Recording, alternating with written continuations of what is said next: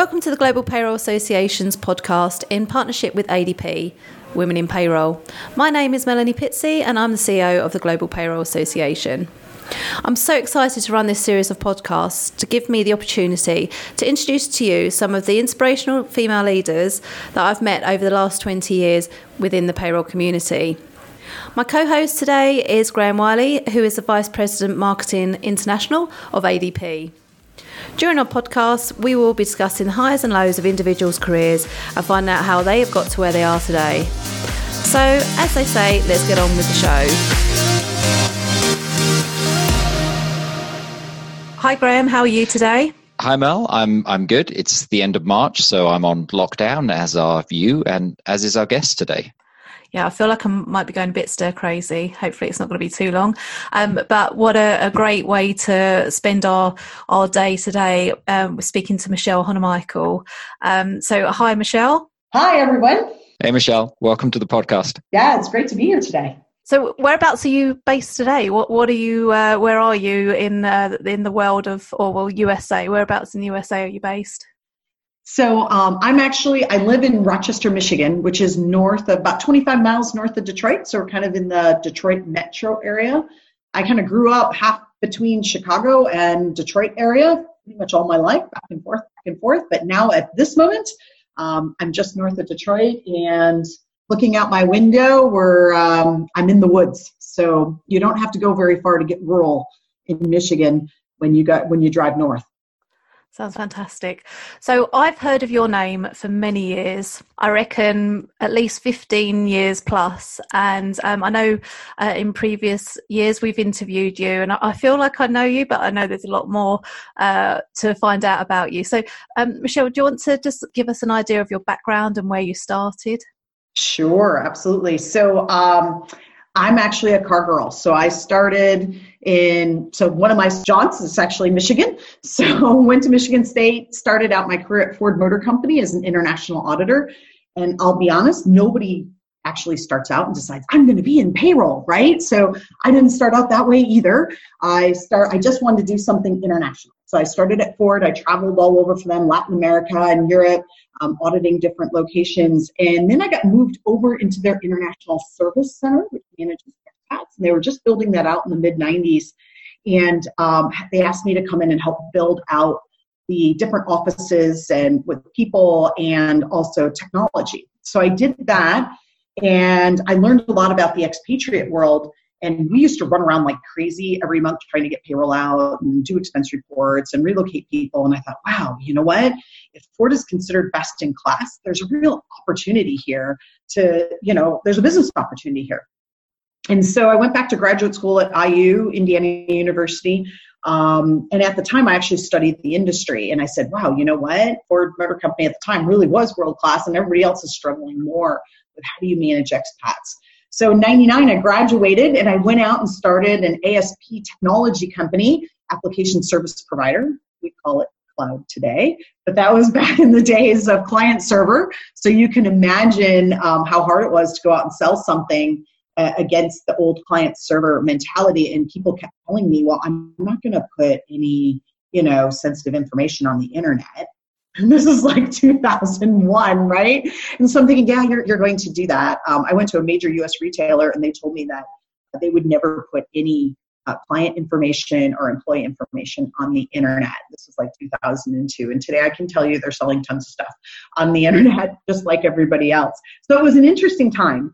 And um, so I was able to start an expatriate technology company called GPS Link uh, sold it to some major corporations, uh, secured some strategic partner financing, and then we had 9 11, right? So, you know, US crisis, but somewhat global crisis.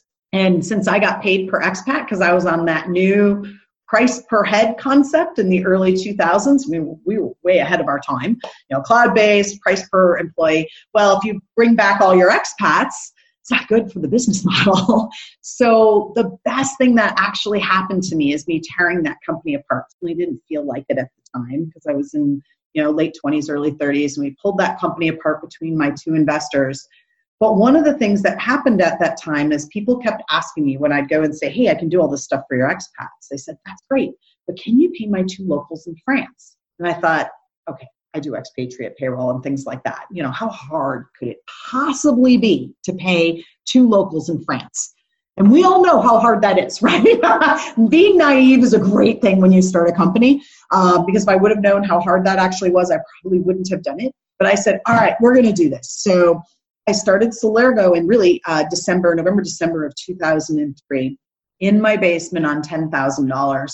And the best thing is when you're going to start a company, you might as well move house and have a baby at the same time. So I always know how old Celergo is because basically we started, I, I, ran my first payroll in June of 2004. And yes, I ran it. And I had a baby in July of 2004. So I look at my son who's now um, going to be 16 this summer. And I know exactly how many years I've been in this industry. So we just grew from there. I mean, we went from my basement to co-opt offices to our own offices in 06. Um, by you know the end of 07, we were running probably 60 to 80 countries. By the end of you know 010, we were in 140 countries. We were very fortunate to have some client early on clients who then bought a whole bunch of things. So we did a lot of M&A transactions early in Celergo's career, and we just continued growing up to 11 million and that's when we brought in professional capital and that was in 2011 so we grew that company. It was super exciting. I'm sure you're going to ask me probably more questions about that as we go along. And in 2018 um, our wonderful private equity company that we have uh, had a fantastic relationship said it's time for you to graduate so you need to either go on and go to a bigger private equity company or find a nice partner to, to work with you guys and in uh, August 1st on, in 2018, we were able to partner with ADP, which is very exciting, and um, kind of merge those two companies together around that uh, Celergo Streamline um, portion of the business. So obviously we'll, we'll, we'll ask more questions about uh, Celergo, but where you are now, obviously you're um, working with ADP. How, how does that feel? Because that's obviously quite a big difference from, you know, having your baby, isn't it? You know, starting this company up and then working with this bigger multi-million dollar organisation.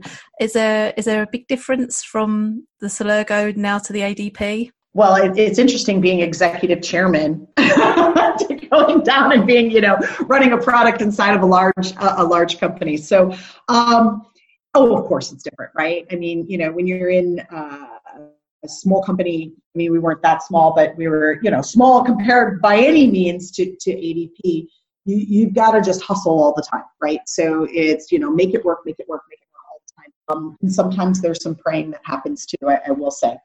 But the the awesome thing about being part of a larger organization like ADP, and I used to laugh about this, but it makes me feel so much better, is that when ADP came on that first day, you know, August 1st, is all of a sudden I inherited 60 salespeople and, you know, we inherited this huge development organization and they have more people in compliance than we had in our company, right?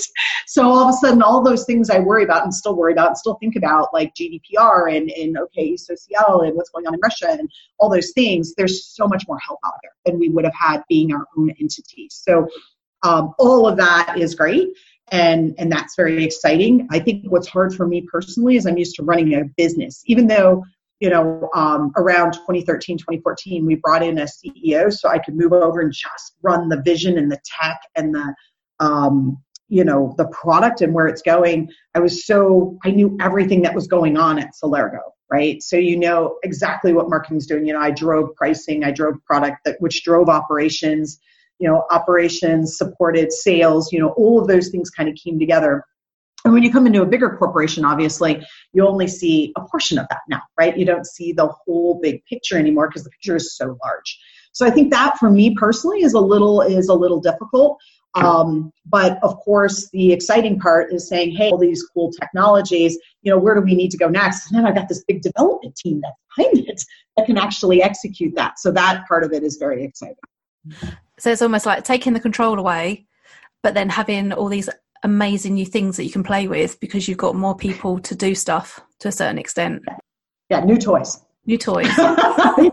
new toys. More toys. Um, but of course, the you know you, that comes with getting new toys. There's there's more layers of having to go through to get said new toys. But um, you know, there is exciting. I mean, I'll be honest, you know, at Celergo, you know, we couldn't have talked about using our, you know, using RPA and using our robots to talk to your robots. That just wouldn't have been in our business plan for years because that's an expensive endeavor. It's a really exciting endeavor, but it's something we never would have been able to do. But we can do it here at ADP because they're already working on different components of that. So I think a lot of my job today is saying what, you know, what is the vision? Where, where do we need to go? Right. And then what are the tools and technologies that we have today to get to that place, which is really, you know, which is really exciting.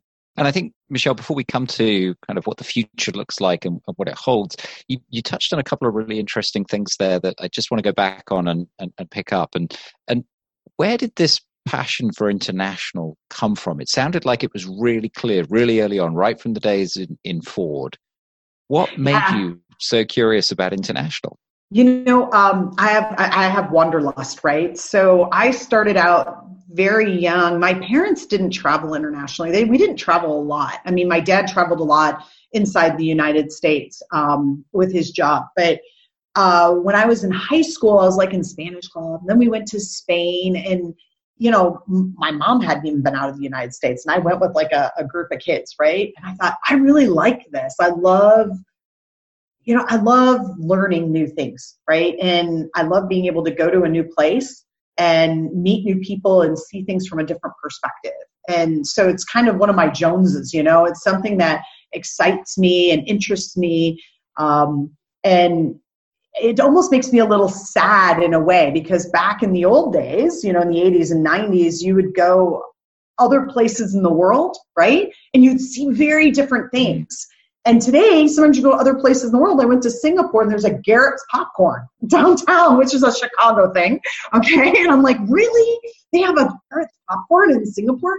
Um, and so, you know, the world has gotten smaller with the internet but I still really enjoy there's for me there is an intrinsic thrill of getting off an airplane into something completely different and it, it, it feeds everything that I am. I'm, I'm an innovator. I love new things. I love learning and you can learn something from everybody, no matter what, whether it's a small child or it's a person that, you know, putting my hair or doing all different kinds of things. I always think you can learn something from everybody.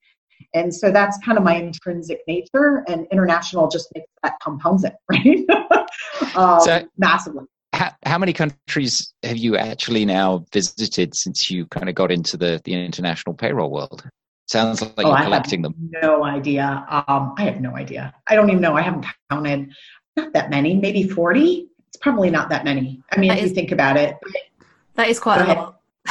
it might be, but I think about it, I'm like, but there's another hundred out there that I haven't seen, right? Now, I'll be honest, there's some that I probably don't want to go to. I mean, there's um, right now, probably, you know, not maybe for the next six months, but I I have some some definite places. And what's exciting is my kids are now. I have two boys, so I have one that's 16 or going to be 16 and going to be 12, and this is the perfect time to travel so, like in the last year, they've been everywhere. I, I, I had been working so hard for so long. I said, all right, let's start cashing in miles and, and traveling. So we took them to the UK. So the first time they've been to Europe, you know, we took them down to the islands. We went to California and did all the redwoods type things. And we were trying to gear up for some big international ones this year, how things play out in the next six months. But definitely, this is the time I want them to have that same passion that I had in high school and being able to see the world through different eyes. So, Mel, we should perhaps explain we're recording this at the very end of March. Um, obviously, a number of countries in lockdown at this point in time and managing the coronavirus situation. Um, unclear as yet uh, when Michelle and others will be able to resume travel and, and, explore the world. Um, but you, you said something interesting when we were talking about this right at the, the beginning before we started recording, Michelle, which was how you know periods of uncertainty uh, and change have an impact, and how that curiosity has led you in in new directions. And you touched really early on that you, you, you graduated and you immediately went into setting up your own business, and then you followed that business until 9-11. So can you talk me through what that decision making process felt like. Did you go to uh, university after after working to do your postgraduate, and then think, right, I know I'm going to work for myself, or was that just where your curiosity led you? Um, so I think it's a good question. So I worked at Ford Motor Company, and at the time in the early 90s, Ford was 400,000 employees, okay, which is incredible. And um, there's so much opportunity. I'm so glad that I had that Fortune 500 experience, right? Knowing what it's like to be in an organization like that. And I was so um, blessed in, in a way to, to have so many different experiences because I was an auditor. So I got to see all the different components of Ford. Um, but then I, I, I latched onto this idea, this expatriate idea, and thought, I could make a go of it. I've always been, my dad was um, sat on a couple venture capital boards. Um, I have entrepreneurship in my genes. I had a grand, great grandfather who uh, was a, a waste hauler. We used to call them Teamsters, but not the way we think of Teamsters today, in Chicago and was one of the biggest ones. It was, you know, waste removal back with horses and carts, you know. And then I had another grandfather that uh, started the first Oldsmobile dealership in Chicago. So it's kind of in the blood, right? And I thought, I can do this. My parents thought I was crazy graduating from graduate school with all this debt and saying, I'm going to start a company. But you just have to believe. And there are days I would stand up and you have to look at yourself in the mirror and say, I can do this. And people will be at you. There's no way you can have global payroll. You'd have to have this and this and this. I mean, I was told that I don't know how many times that it was not physically possible to do expatriate payroll or global payroll using technology back in the early, late 1990s and early 2000s. And I'm like, no, it can be done. I know it can be done. And it's sometimes that relentless drive that, you know, makes it happen. If you look at some of, I mean, one of some of my favorite quotes come from like Henry Ford. And, you know, he would say, well, you know, if you think you can or you think you can't, you're right. I mean, you know, so I'm like, I, think I can do this, and I had nothing to lose, right? My husband, I was newly married. My husband had a good job. He had benefits, so we were okay there. We didn't have any kids. We lived in this tiny little house. So we had three cats to feed, and I knew my parents, if worse comes to worse, would feed our cats. They might not feed us, but they would have fed the cats, so we would have been okay. And um, you know, it was a good time to experiment. And then once you got in and you started growing, I mean, you know, at Celergo, wow, we went from 10,000 to 650, or we went from our first year was 50,000 to 650 to I 1.8 to 3.5 to 8 point something. I mean, it just was growing so fast. I never really thought about growing a company. It just kind of happened. And you just have to have that drive and passion every day and have those people on the front lines give them, you know, that passion every day for what they do. And if you mm-hmm. talk to any of my you know, like Lena Sachs or you know, any of my early people that we hired on, they would talk about that passion. People would stay till eight or ten o'clock at night if we had to get payroll out. You know, it's just how it was. So it was exciting times.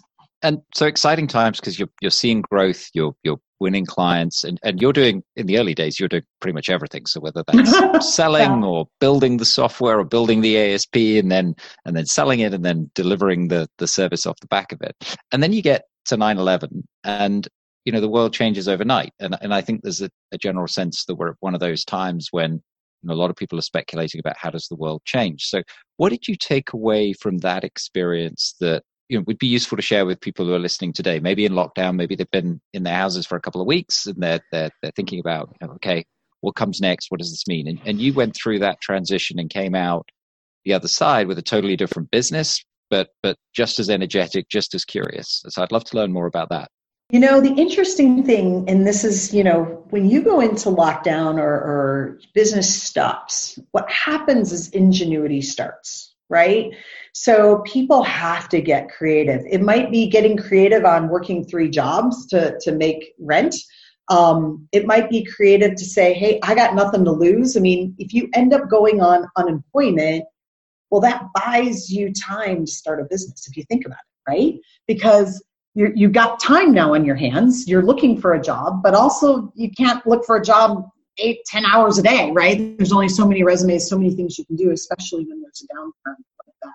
But it gives you an opportunity to step back and say, but what could I do? Can I do gig work? Can I do, can I start a company? Well, what's the worst thing that can happen, right? If I start and it doesn't work, I'm I'm I'm at where I am now, right? you know, I'm still unemployed. I'm still, um, you know, I'm still trying to find something that's going to work. So actually, if you kind of look at cycles, a lot of new entrepreneurial companies actually do start during downturns when people have time on their hands.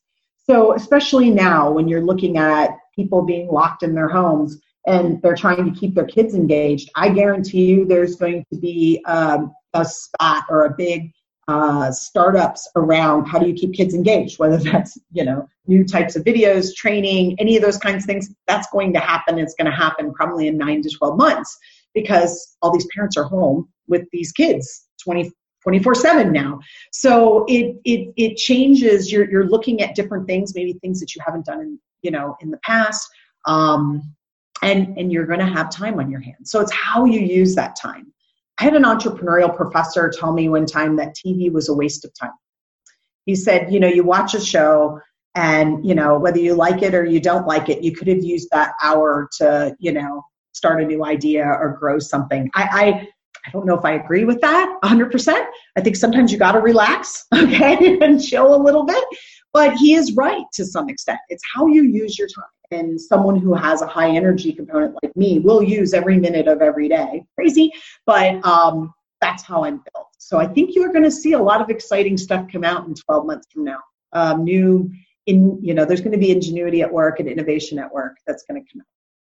And how important was it that, that you came to the global payroll space having never really run payroll? You've done stuff around payroll you've been the auditor you had a you had a, a, an expatriate lens that you were looking through. But you know, I think you've said in the past that that when it started, you you didn't know how to run payroll. You, you didn't know how hard it was going to be. I still don't. Um, so the funny thing is, you're absolutely right. I couldn't tell you how my paycheck was calculated. Um, I did learn that periodically. I'm still not exactly sure how it would calculate. I hate to say that, but it's true. It, it changes all the time um, I think that's a great way because we came to payroll, what we were trying to solve. So Celergo was not trying to solve calculating payroll. That wasn't the problem we were solving. The problem we were solving was companies were wanted to outsource that function. They didn't know how to do it themselves or they were afraid. Especially in those early years, they were afraid of doing it themselves okay? And there was no one there who would say i'll do it for you in a way that you can understand it. That was the trick right? You could go out and find a, a little company in you know france or germany or japan to do payroll for you but you would have as a company let's say you had 50 people in each one of those you really have no idea exactly how those you know what the rules were in japan or you know why is there no federal tax on a on a French payslip, which one is federal tax? I used to get asked that all the time because there isn't one, right? So people would just just they just wanted someone else to take care of it. Just take care of it. That was the salute. That was the problem we were solving. Now, part of that, part of the mechanics of that, is actually doing the calculation and making sure the filing was done and making sure the employees are being paid. But the actual calculation was something that we, we didn't ever really want to do because we weren't the experts in that piece. And that wasn't the problem we were actually solving. So I love that we came from that way because I am hugely client centric. And, um, you know, with the clients, I'd always think about how do I make it easier for them? How do I get them to understand this piece of legislation? How do I talk to a person based in the US about a French pay slip and it's two pages long, right? And why it's two pages long, but make it very simple for them to understand and say, hey, all these things, these are benefits. These are like our Medicare and Social Security, they're just broken out in, you know, all these different components. And they go, oh, I get it. So the whole company, Celergo, was started on simplifying the process of managing payroll, not actually calculating payroll. So it's kind of like a car, right? The goal is getting you from one point, point A, to point B, right? And all the complexity is under the hood of the car, mm-hmm. but you don't need to know that.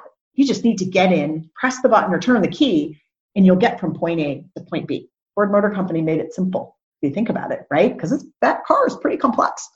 And that's what we need. That's what we were trying to accomplish with payroll. So the inspiration you come from Ford. There's inspiration there in terms of the process change and the simplicity of the car, but it's they're two very separate things to be inspired and to have an idea and to actually execute it. And curiosity and energy, that's all part of the process. But how do you go out and find partners in countries where your clients have have employees, but that they themselves don't understand? How did you even begin that process? So what we did is when we started out, we said, okay, um, we had a couple partners that we knew or were in networks we knew, whether it was like um, a BDO or a Grant Thornton or something to that extent. So we started with you know someone we knew, and then we worked with them. We said, hey, do you know somebody next door, right?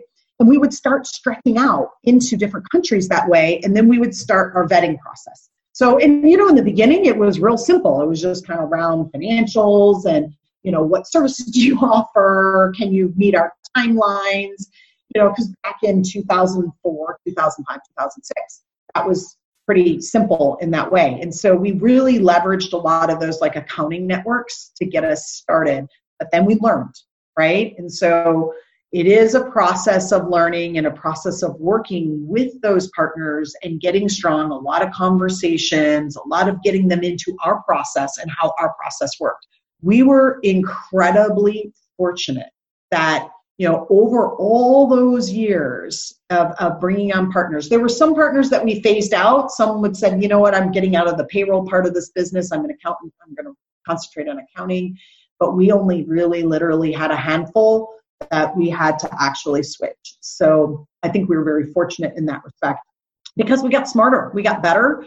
Um, we we hunkered down with a couple of our partners and got like you know our big countries we'd get two. And we always made sure we had redundancy only because in case something happened we had you know we were dealing with things like typhoons and we had a country that went out power went out in the entire country in Africa think about getting payroll out when there's no power right? Or i had you know situations where um, clients that were on oil rigs and the oil rig went silent. So because there were actually pirates on the oil rig it's a very long story it's fun. But you know you have all these kinds of complexities but boy you know it makes payroll kind of fun right? Because there's some interesting things that happen around the world and you read the front of the Wall Street Journal, and I'd go down through the, you know, the international column, and I'm like, oh, better be careful of that one. Oop, we're going to have an Arab Spring. Okay, you know, let's make sure that we're ready for all these things that that can possibly happen. And, and Mel, we talk a couple of times on these podcasts just about how people fall into payroll and yet what an incredibly diverse and interesting career it can be. And I, have yet to see the advert that says, you know, travel the world and and, and, and experience, you know, payroll uh, hmm. across. But I mean, that's the reality of, of, of how payroll underpins so much of day to day business operations right across the world. So, Michelle, I think uh, Celergo up and running, and you you growing the business, and the business is doing well. And then, obviously, we're living in uncertain and challenging times. So, Celergo comes out of uh, September the 11th, um, and then obviously 2008 financial crisis, um, fast growing, medium sized business by this point. How do you weather that storm? What were the lessons that you took away from that experience? so, um, the wonderful thing is we had a big backlog. So, um, when you have a backlog of business and you go into a crisis situation, as long as the clients don't pull out of that backlog, you're you're in a good place. And so we were incredibly fortunate that we had um, we had a great backlog. So two things. Number one, payroll happens. Like you can't just payroll's not arbitrary, right? You still have to run your payroll. So our current business was still good. It wasn't like people were going to, you know, stop buying, you know, clipboards, right? You, you had to run your payroll. Now the the insidiousness of this though is that as people laid people off, and if you get paid per person, overall your revenue is going to go down, right? Because of that. The interesting thing is we grew in 8, 9, and 10, and we grew a lot. And the reason why is we had backlog and we were less expensive oftentimes than what the incumbent was charging especially on the expatriate side. We were doing a lot of expatriate payrolls at the time. So people actually put the gas down on trying to get these payrolls in because it was actually going to save them money.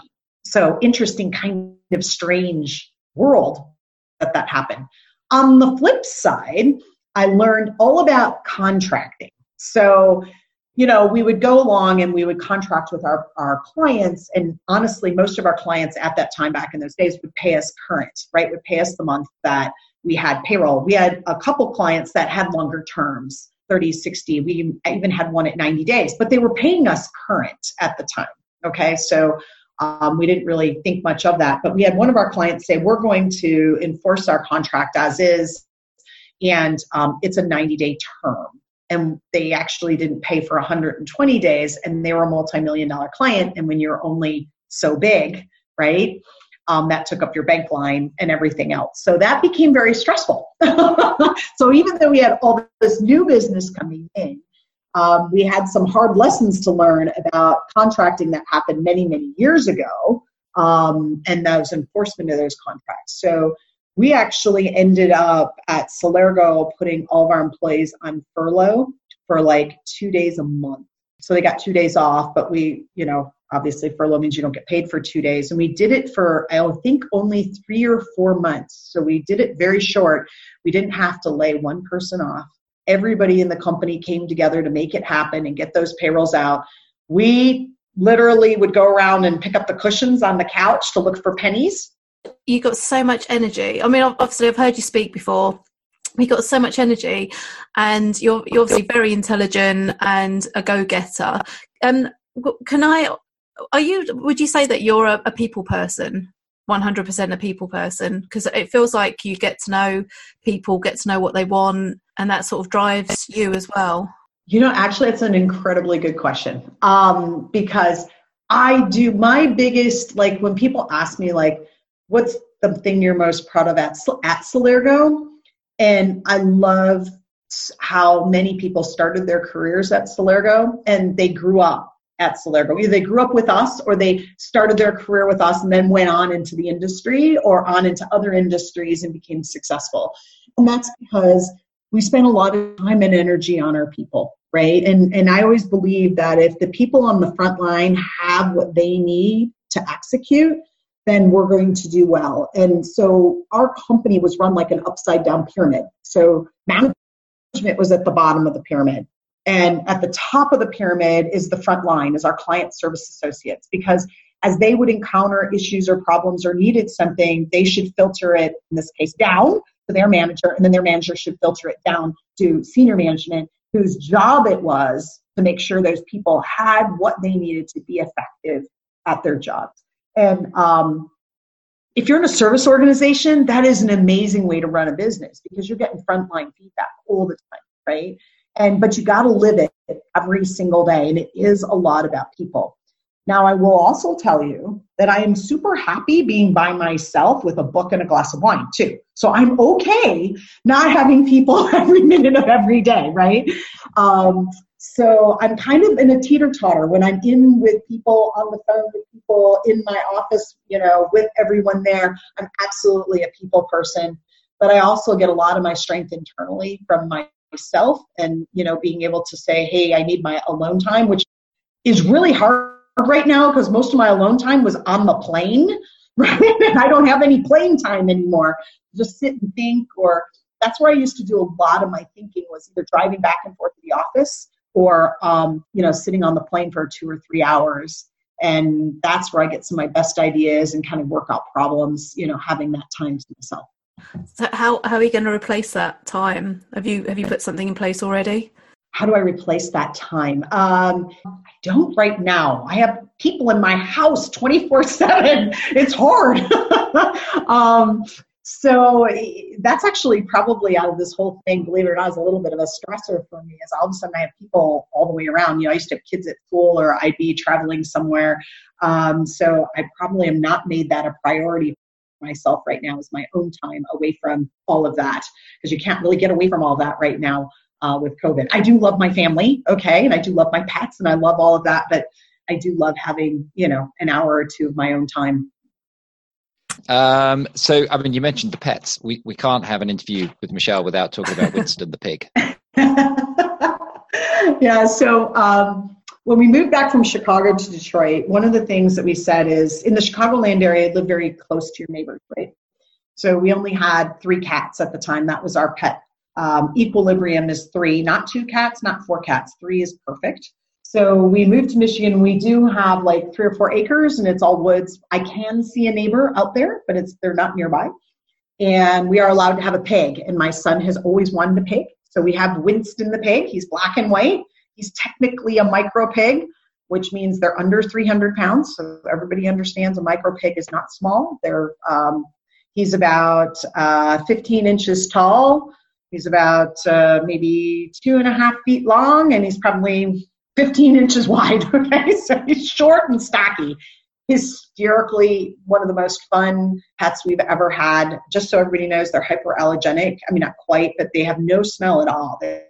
They've got funny hair, and um, he's just a character. He likes to open and close your, you know, your um, cabinets. He um, he's very vocal. He talks a lot, and he sleeps on my son's bed every night under the covers, all the way under the covers, down by his feet. And uh, it's just been super fun, absolutely super fun. We also got a dog, so we do have a dog, and the dog and pig kind of get along sometimes, sometimes don't. She can run circles around him. Um, but he's probably the smarter of the two because when he wants, they fight over a bed, you know, a dog bed. And when he wants the dog bed and the dog's sitting on the bed, he goes and stands by the door to go outside. So I open the door to let him out. He stands there, the dog jumps over him to go outside, and Winston goes back and lays in the bed. Smart piggy. so we have a dog named Maggie, and then we have two horses now, too. So we have Captain and Amigo, um, both paint um, American quarter horse colored horses, so they're called paints. And hopefully later this summer we'll actually get to show. So that's my uh, other passion from when I grew up. And I used to show quarter horses as a kid. So Mel, maybe we can get a picture of Winston to put in the uh, in the show notes. Def- definitely. I'll send you some pictures. definitely. Back to go back to payroll then, Michelle. So through the financial crisis, so two really strong formative experiences, but you're working for yourself, you're running your own business.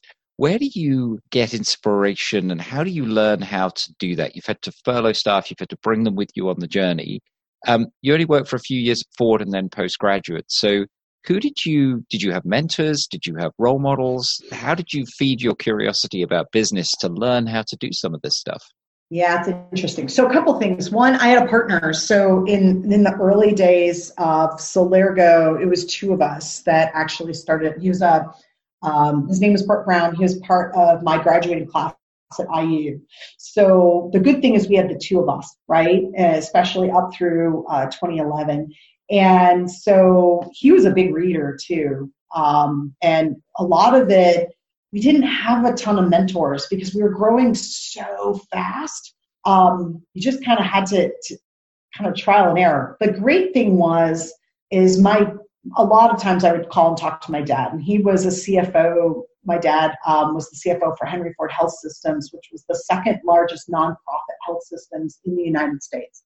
And he did a lot of deals, um, buying into a lot of M&A in his time period as CFO and bond deals and things like that. So I would call, and he also sat on a couple VC boards. So he knew that whole world, right? And how you do those things. Um, so I used him as a sounding board a lot. A lot of my calls home would be like, oh my gosh, what's going on. What do I need to do? Or this is what this investor is asking. How do I handle this?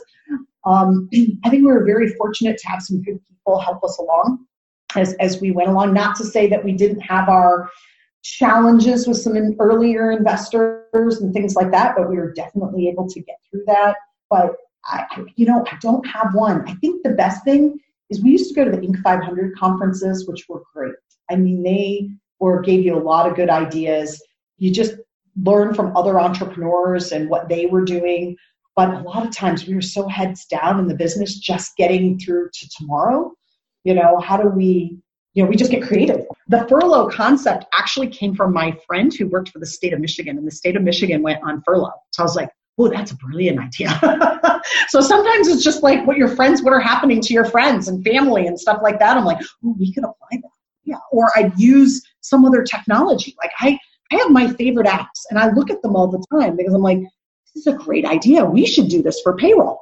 Totally unrelated. It could be for a car or for like Delta Airlines has a fantastic app. I look at theirs and I'm like, we should do these same concepts for payroll. So I get a lot of my inspiration through other products and other companies and what they're doing. It has absolutely nothing to do with payroll. That's what makes it, you know, innovative. And that's that's long been a challenge for this industry because every month is focused on getting payroll out the door every month. The data changes, so people get very focused on the task at hand. So, how as you take one step back from that and you look at, at payroll, and not to diminish the task of delivering core payroll, but what additional value do you see payroll currently offering the business in which it operates? And, and, and how can payroll professionals really build on that to increase the, if you like, the strategic role of payroll in their organization? You know what's interesting? So, you know, as I said, I was an auditor um, at heart, right? So I love numbers. I'm going to tell you that I love because numbers, and this is again, my dad was a CFO and I have a finance degree. So numbers are great. And you know where you get a lot of numbers?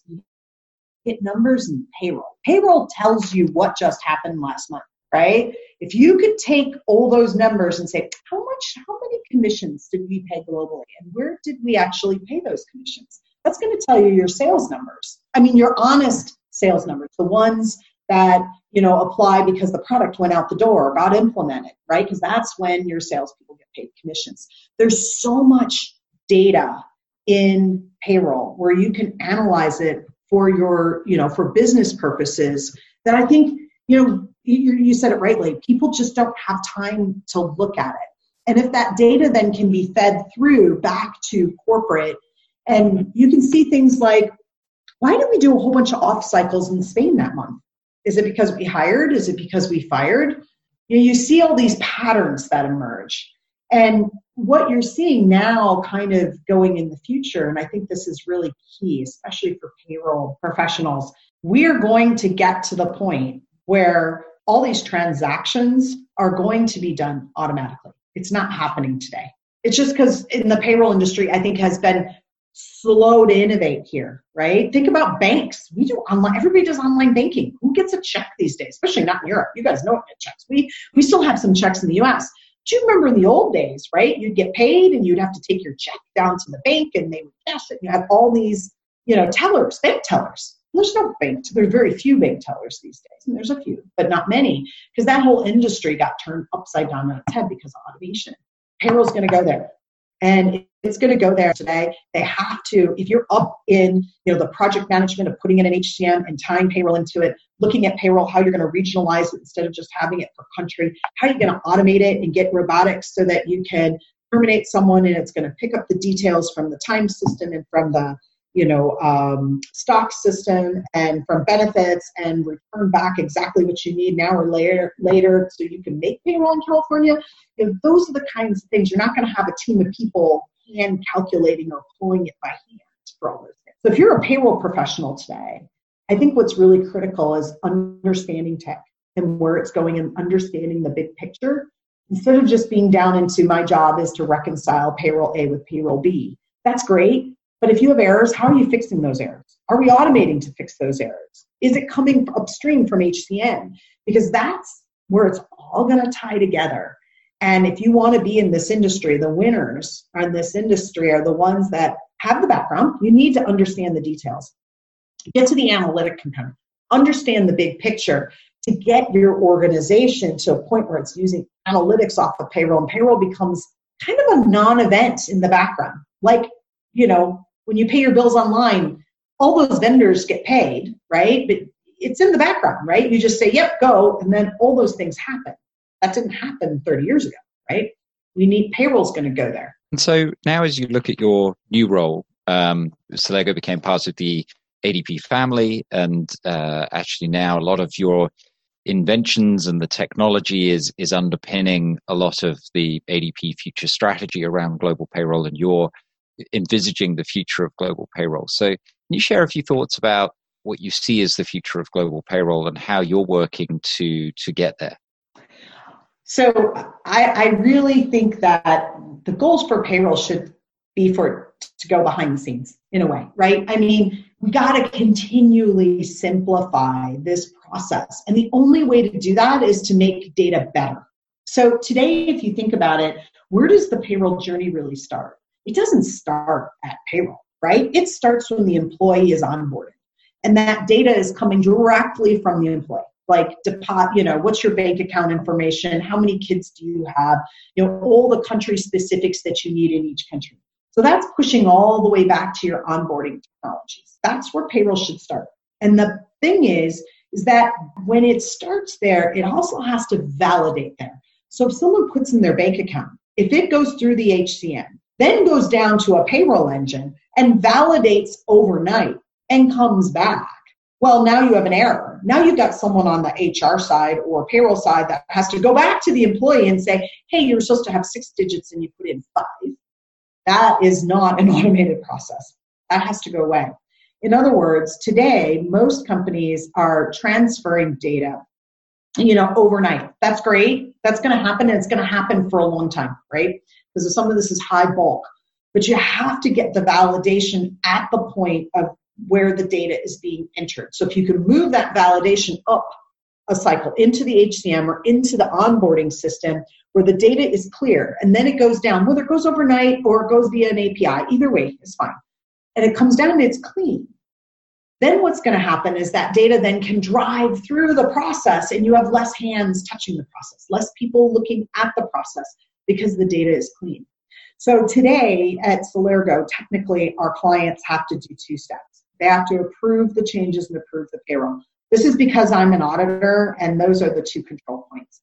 Technically, in the future, we should get it to be zero. You should have to do zero steps. Payroll should run. I don't know if my heart can handle that because, again, the auditor in me is like, want, still should have But if you have the right back end components coming out of that, that should be how it is. And it should be then feeding the right pieces of information, not all the information but the right pieces of information to a handheld, to a phone, or to a computer, whichever, however it makes it easiest for the client to utilize that and say, hey, your payroll's ran, here's your stats. We feel good because we ran all these components. You had 500 people last month, you have 502. We had two new hires, everything ties out, you're all good.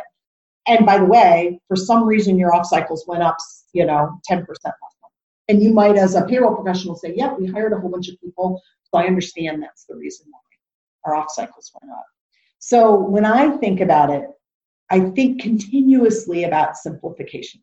How do we make it simpler? How do we push it to the background? How do we make it better? How do we make the data seamless and move through and just give the person, just give our clients or the user what they need when they need it, as opposed to having them entering data or looking at reports or things like that. Interestingly enough, though, Graham, this is not a easy thing because um, we had a client we had a client advisory board meeting, and I asked them, you know, these are all big companies. I said, what if you could have anything in your payroll department? What would it be? What would you want? What's the next big thing? And you know, they asked, they all said we want more reports, and I'm like, no, can't be where we're going. We need to innovate past a report right? We need to innovate to give you only what you need when you need it. So I'll give you my other favorite quote by Henry Ford. He said, If I would have asked my customers what they wanted, they would have told me a faster horse. You never would have think about a lot. How do I jump to the next thing? What's the next? What's the next automobile? What's the next iPhone? Right? What's the next internet? What's the next big step past, you know, just getting the data to the client when they need it? That's important, right? But how do we get to the Delta app, where you go on and Delta tells you how long it's going to take you to walk from where you are now to your next, to your gate. That's brilliant. Mm. Like I use that all the time. Totally brilliant. How do we do that in payroll? That's what I obsess about all the time. So, uh, so Michelle, you, you, mentioned a couple of things through this conversation about what the next generation of, of payroller will need in order to be successful in that future world that you're describing. And, and one of them was obviously uh, data literacy and the ability to think about the data. Um, I think you've described your own curiosity, and I can see how that drives the industry forward.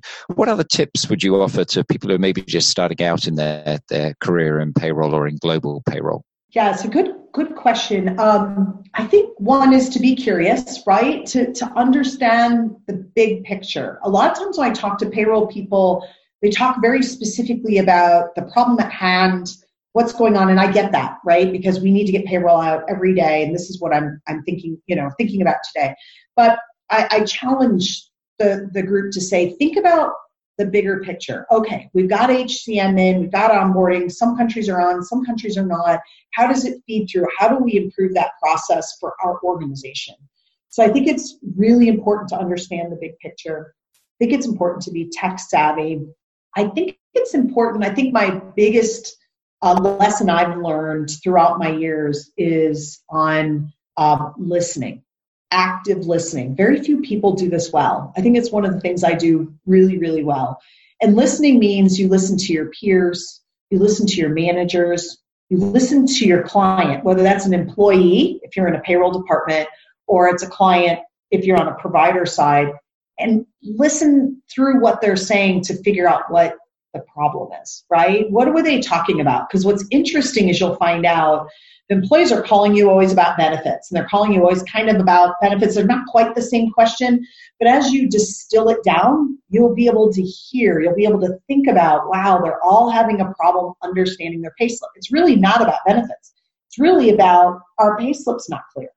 So if you actively listen in your in your career, I think that it'll help you sift through the noise and figure out really what are the strategic components that need to be looked at to move yourself forward. I think that's a really a really key point. Thank you. Um, and so, one last question. Um, looking back on on your career, what would you what would you change if you had the chance, or what would you tell your younger self if you could? You know, Graham. Interestingly enough, I, I kind of hate that question because it's you, you know it's hard to think back on on what you've done and, and what you would have changed because obviously there were always hard times that you wished you didn't go through. But at the same time, I'm glad that I did because generally when times are hard, that's when you learn the most and you actually dig down for, for strength you didn't know that you actually had. Um, I will tell you, probably there were moments when I closed my door and I thought, oh my gosh, how am I going to make my own payroll? Right? and there were tears, there was frustration, and all kinds of things, but it makes you a stronger person. I think that, you know, when you look at people asking about um, what would you have changed. I think the one thing I would say love and that's okay. Uh, the organization sometimes outgrew people, or people needed to be switched into different jobs where they might be better. Um, but I wish that you know I would have done some of those things faster. You should look at every employee that you have and look at the value they bring. And then when you say, hey, when there's a good match, then that's great. If there's not a good match, and those things will change over time, especially if a company is evolving, then you have to move that person to the right position or sometimes you have to move them on to a position in another company. Because if you think about it, you need to have all the right people on the bus. It's moving that bus forward. And when you don't, it becomes discord because everybody in the company knows that that's not a good fit. I wish I probably would have made some of those decisions faster. I think that's just a maturity thing as a, as a manager, too. You learn that you, you can't fix every situation. And these people oftentimes come back and talk to me and they're happier. They go on to a, a bigger, better role at another organization and we've given them the tools to be able to do that. So I think that's probably one thing I might have told my younger self. Don't stress so much about it. Help them move on with their career and everybody's better for it. Mm, very sage advice. You're one of the very few female leaders within payroll or business leaders within payroll. Has there been any challenges from that you felt from a being a female within quite a male dominated industry? And is there any sort of advice that you would give other female leaders or entrepreneurs within the payroll industry? You know what's interesting is okay, my father was a formidable man. So if you think about it, he um, was a football player, a linebacker uh, in high school. So you can imagine a big guy and he was bald and he was loud and he was a big teddy bear, but he was tough and he loved promoting women in the organization in his organization. Okay, so that was a big thing for him. Um, when you grow up with that, you have a thicker skin in a way, right? So I never really re- reacted or had any concern when oftentimes, especially in the PE world, there'd be three women in the room and it's very male dominated. I never really thought about it. I actually got more issue with my age because I was young. Not a young female, just young. So nowadays, everybody is, oh, they're cool because it's young entrepreneurs. In the 90s and early O's, it was not cool to be young and be running a company. Okay, that was not cool. And so I used to get more sidelong looks or patting on the head because of my age as opposed to being a woman. I think for if I advice for women, because I see some women struggle in their careers and maybe struggle with an all male audience, you have to be heard and you have to be smart about what you say in the sense that you come prepared to your meeting. And this would be true whether you were a man or a woman, right? Come prepared to the meeting, come prepared with what you want to say. Be okay and be assertive. If you have someone talking over you, frankly, another woman or a man, be assertive and say, hey, I'm not done. Here are my points, or I believe, or I think this. and, and make sure that you have good backup. I see a lot of women in in rooms back off. Like they're like, "Ooh, I'm not going to say anything. I'm nervous about this," or you know, there's too many people. There's too many senior people in the room, or something. If you are passionate about what you do, if you have a good background and you know what you're talking about, absolutely, absolutely say something. I thought one of the most interesting things I went to an International Women's Forum conference in Toronto, and they had a woman get up and talk about women in the media being quoted. This is so interesting. Um, I learned a lot from this. She said, you know, women are not quoted or quoted like, I can't remember the statistic, it was like 25% compared to men, right? And it can be on any topic, it doesn't matter what the topic is. And you know why that is? It's not because the journalists don't have you know 50% women 50% men in an environmental you know and they only call the men. That's not what happens. They call the woman first. And you know what the woman says? Oh i'm not an expert on that topic. Or um, i don't have time to talk about it. Or i don't want to talk about it because i don't want people to ridicule me. So you know what they do? They call the guy next door who's not the expert right? Who's in the office next to you. And a man most likely is going to opine. They're going to give their opinion. So the whole point is it's sometimes it's it's us we need to speak up as women. We need to be quoted in you know magazines and do podcasts and do these kinds of things. Because i think it's really important and they made a really good concept that when women speak out they speak out differently about the same topic. So one of the topics was the um, rainforest burning and a man might say hey this is terrible. All the toxins are going into the air and they're blowing over to the next country. And a woman's going to say isn't this terrible. It's burning the forest, and all these people who live off the forest are not going to have homes anymore. They're not opposing points of view, but what they are is giving a fuller picture. So, one of the things I would encourage women is when you're asked to speak up, speak up. If you're in a room with all men or, you know, senior management and you have a valid point, speak up, you know, but be prepared when you do. I think that's something we all can learn to do better. Thank you so much, Michelle, for joining Graham and myself today. It's been a truly inspirational story. I love hearing about how you got into um, payroll and global payroll and where you are at today. So I look forward to seeing you again soon. Thank you. This podcast is made possible by ADP Global Payroll, giving you the confidence and transparency to transform global payroll into an engine for growth. Begin your journey at adp.com forward slash worldwide and connect with your local global expert.